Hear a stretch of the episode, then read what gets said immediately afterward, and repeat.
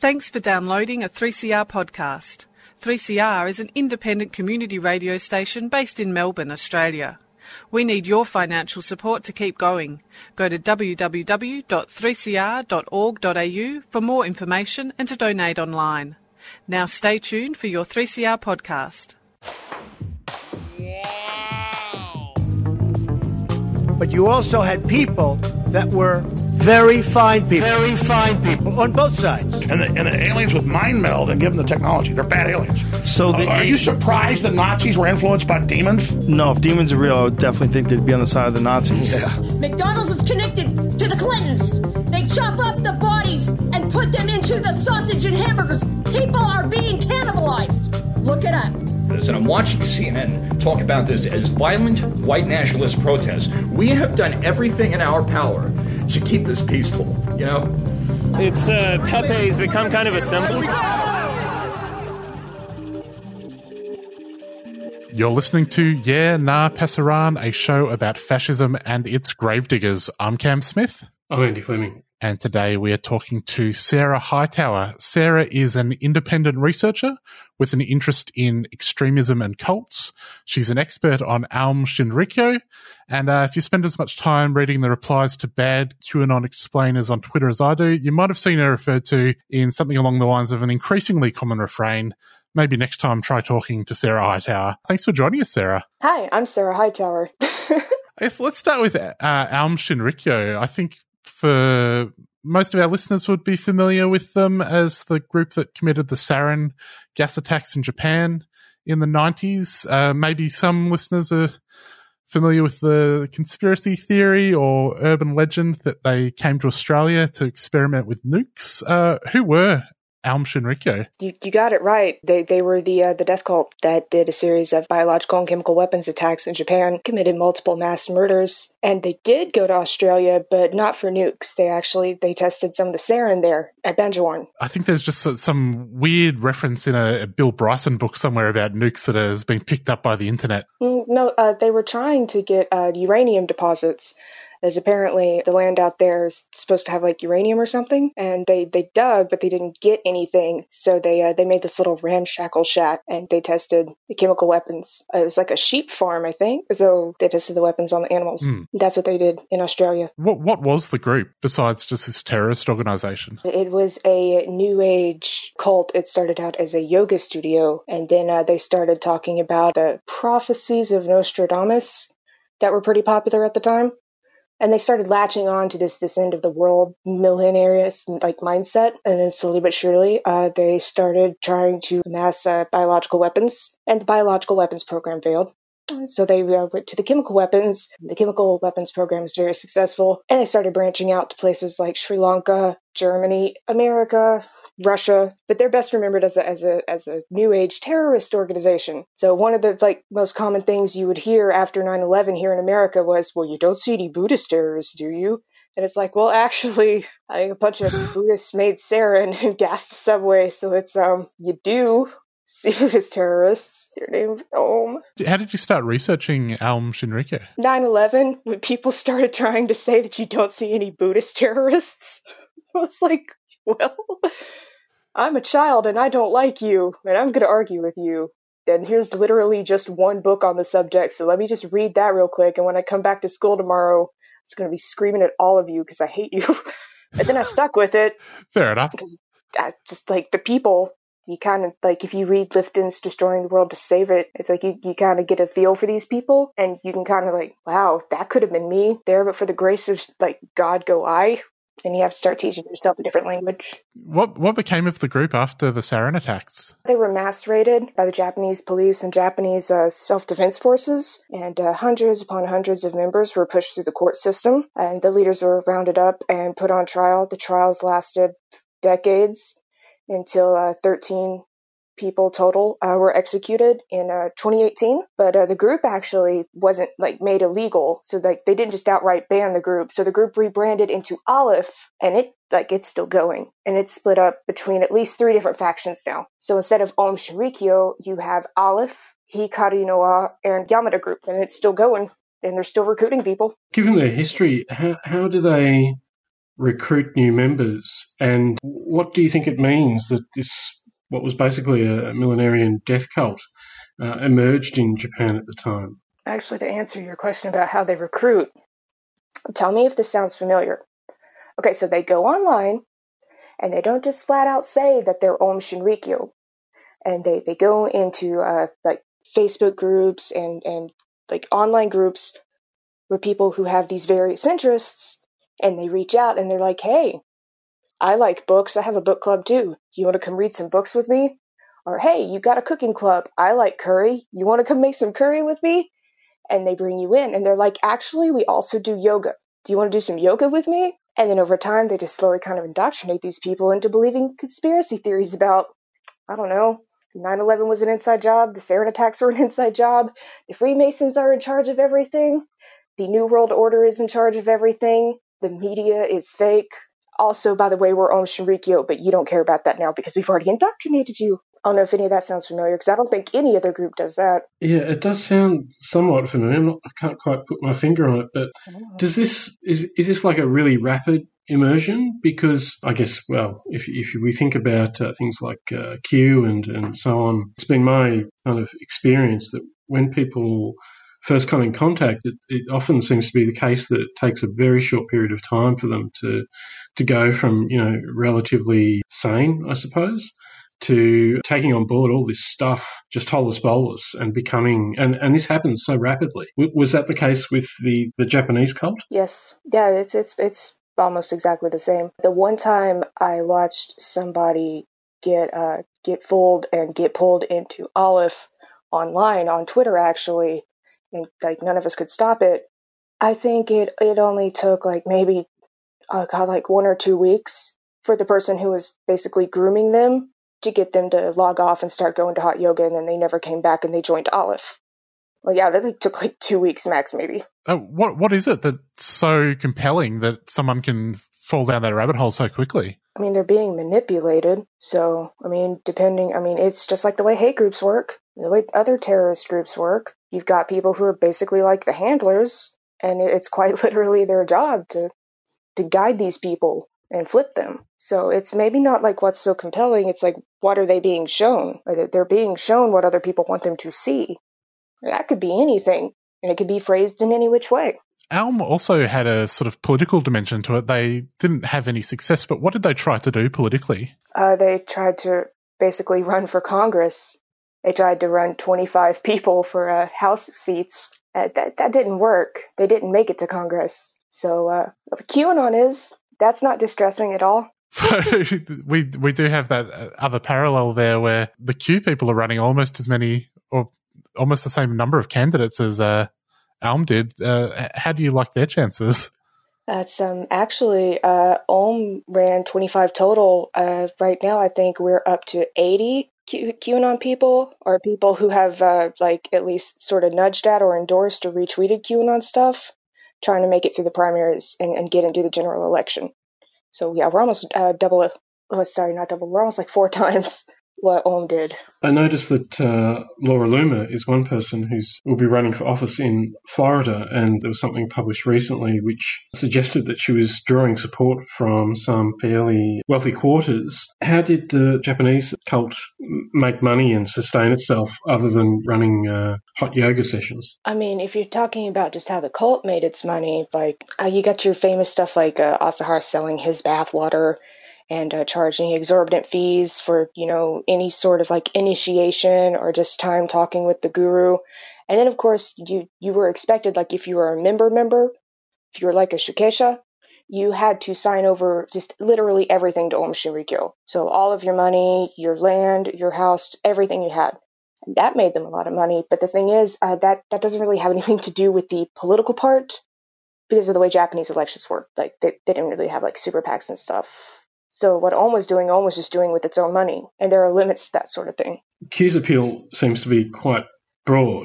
There's, you know, uh, I guess millions now of Americans and Australians and Germans and so on engaging with this material, but it's also much more diffuse. If there's a guru, the guru is kind of very much in the shadows and just communicating through, you know, these these drops. And it also seems to be the case that there's a less in some ways, less structured ideology where lots of people are engaging with stuff, you know, it's very adaptive.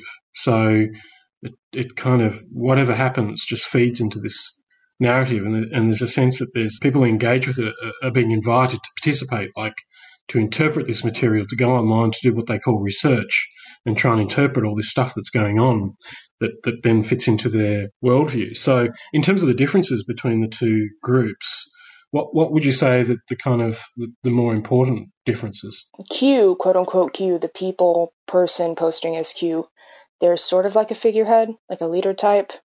They're not like the guru, they're more like the gatekeeper. See, QAnon has multiple what you could call gurus. Like all of these grifters with, with large followings on Twitter and in running these Facebook groups, they're their own little gurus. And uh, I've lost count of how many there are because there are so many, but they're the ones who can interpret the word of Q instead of Q being the one that like can single-handedly bring you the word of Trump. Like the the person with the most power in QAnon, I think, uh, would be whoever they think Q plus is. They think Q plus is Trump. So whoever's getting to post is Q plus, like they, they probably have the most sway.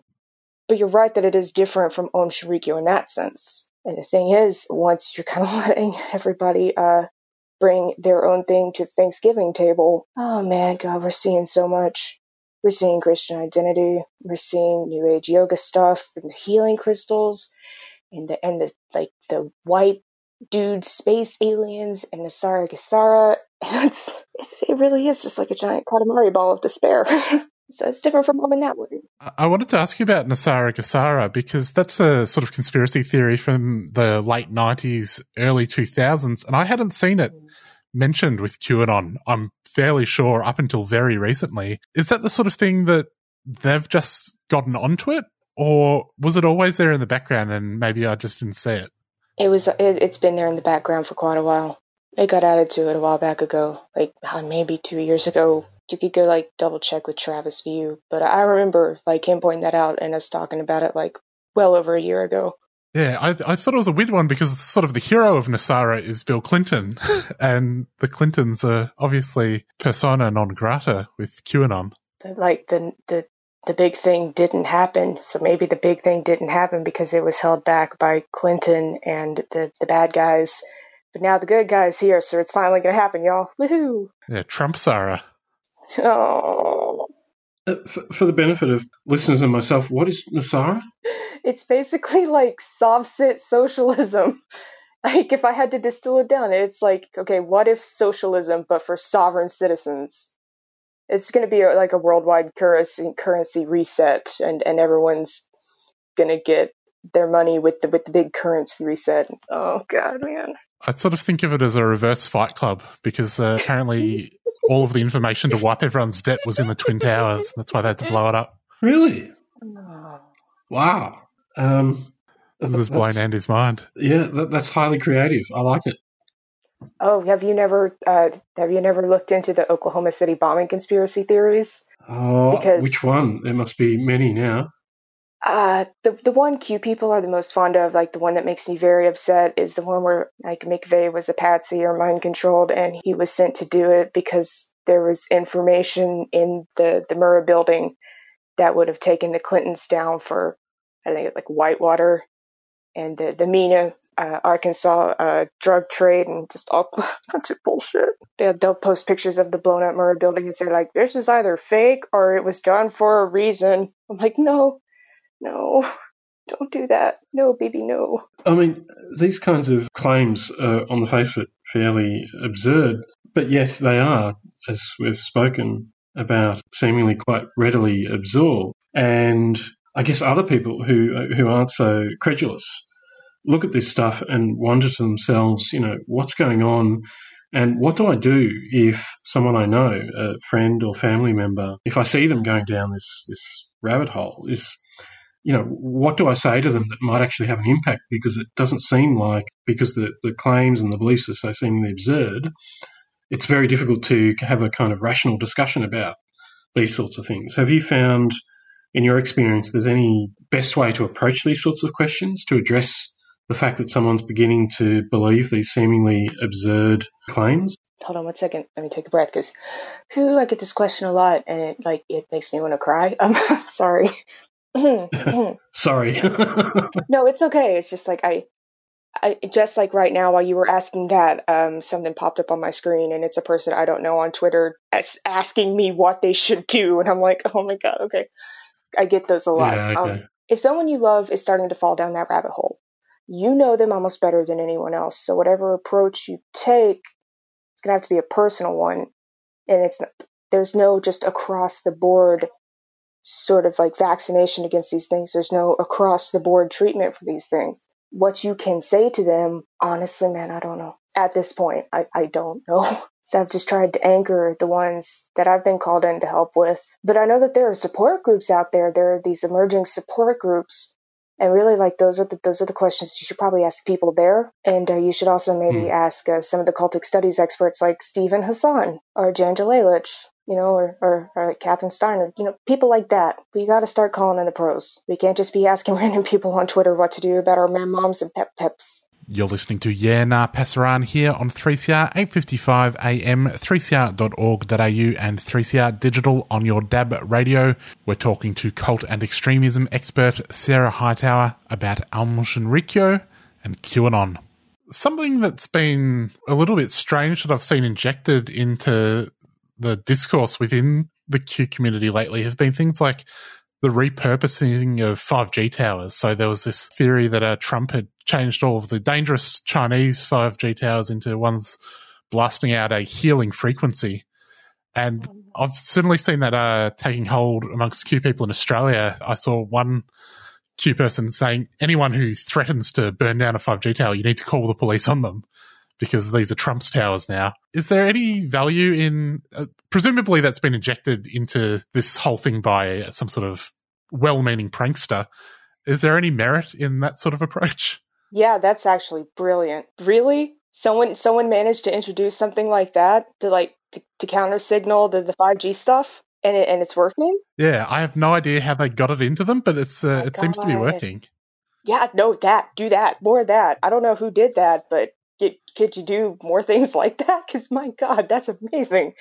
Sorry, I, this is the first I'm hearing about that. That actually, this, I'm smiling for the first time in like seven days. Oh my God, Can confirm it is a thing. y'all, y'all get on that. Sorry, I'm so happy. What What do you think? Like, obviously, you know, the world's experienced a whole series of crises the moment, and I guess you know some have argued that, it's in moments of social crisis these sorts of conspiracy theories really do become popular. The nature of those crises are fairly well known. But what do you understand to be the relationship between, I guess, crisis of one sort or another and the receptivity of individuals to these sorts of ideas who are you know, these individuals are presumably scrambling to make sense of the world. And this appears to be something preferable to the kinds of narratives or explanations that are offered by otherwise mainstream sources. So I guess what I'm asking is what's really attractive about this stuff and what drives people to embrace it so readily? Honestly, what I can say is like it's kind of like a, a pretty well documented phenomenon at this point. I mean, look at the 60s and the 70s and how things kind of got rowdy there. And and look what that look what that brought that brought stuff like Charles Manson and and the Children of God and that little cult boom with that, you know.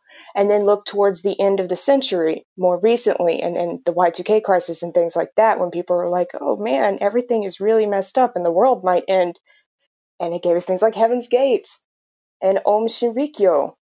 And now look at what's happening now. So the wave is starting up again. Name drop Peter Turchin, but the wave's kind of kicking up again. And look what's happening. Look at all these little movements, even the ones that are all kind of coalescing. Like everyone's just kind of on edge and, and kind of does feel like the end of the world is a possibility to some people, probably. So, I mean, a lot of this stuff is attractive, especially if you're cooped up in your house all the time with nothing but like two screens small screen and large screen. You- You're going to kind of go a little stir crazy, right? Maybe a little. So, Sarah, media literacy is something that's commonly pointed to as a major issue that's driving this phenomenon. Does that ring true to you? Yeah. Uh, yeah, no, that tracks. Because, I mean, like, if you look at, at the people making fun of or just, like, talking bad about QAnon and, and the Q followers, you know, they either use, like, ableist slurs like Q-tard, or they just joke about it being a bunch of boomers. But it's like, yeah, your healing crystal pep peps, they, they didn't spend like their entire life on the internet. So no, they, they don't have that literacy. They don't really know how to navigate these extremely online information bubbles and ecosystems and the like alternative fake sources of information. So they don't really know what to look out for. And oh look, Pep Pep done fell in, in, in the bad hole. And he's just gonna keep falling down the hole until he lands on QAnon. So yeah, no, that, that theory tracks.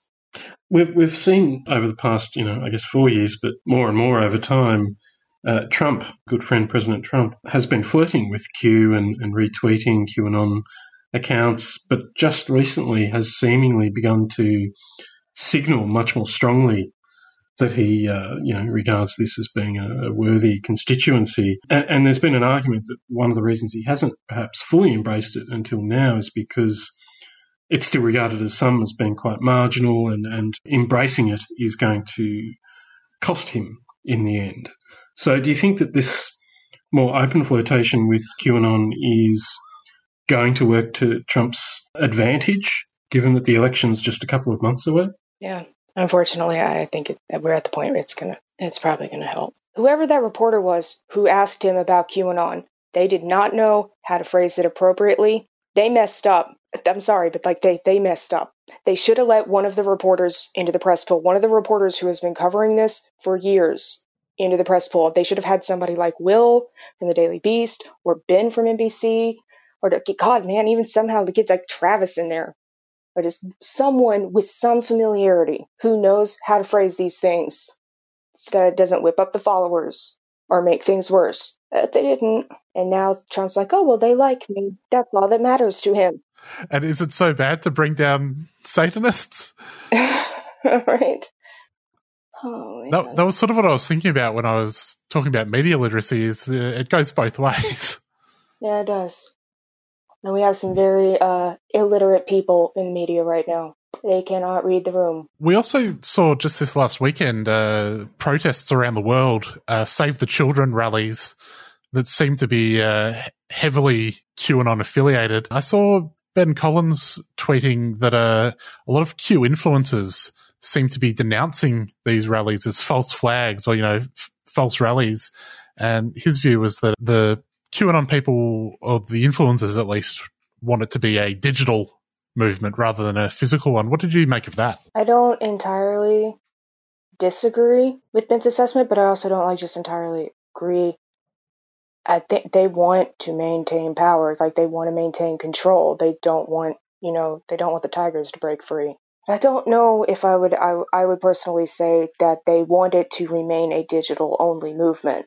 And obviously, anytime somebody wilds out and does something that makes your group look bad, you're gonna you're gonna disavow. I mean, that's just how these things work. It's how it works with the Nazis. It's how it works with with QAnon, with the cults.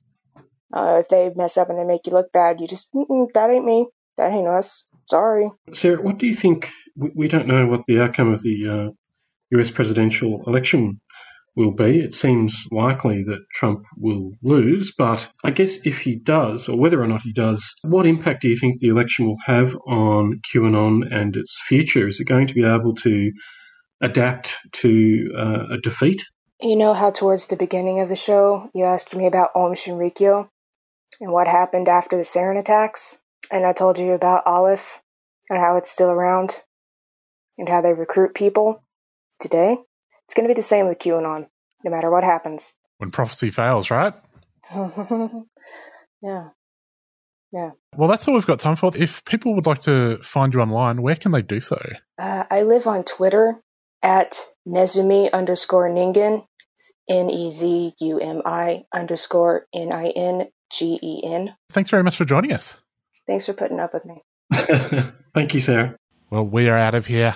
Global Intifada is up next. Here are the Waco Brothers covering Neil Young, Revolution Blues. See you next week.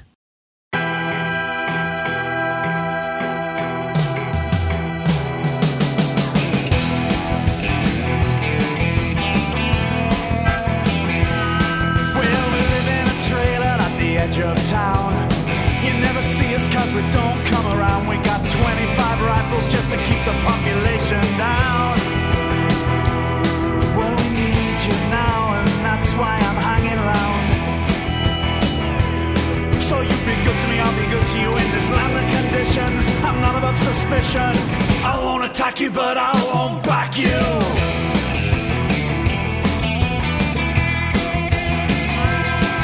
It's so good to be here to sleep on your lawn. Remember your god dog? Well, I'm sorry, but he's gone. It was such a drag to hear him whining all night long. Yeah, that was me with the dove, set them free by the factory where you built your computer, love. I hope you get the connection, cause I can't take the rejection. I won't deceive you, I just don't believe you.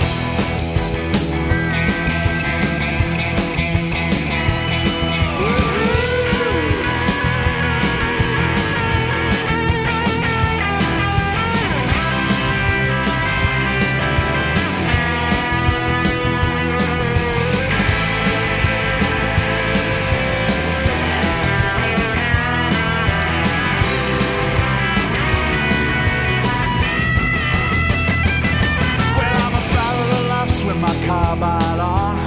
I keep on popping till my ammunition gone, but I'm still not happy. I feel like there's something wrong. I got the revolution blues. I see bloody fountains. Ten million dune buggies coming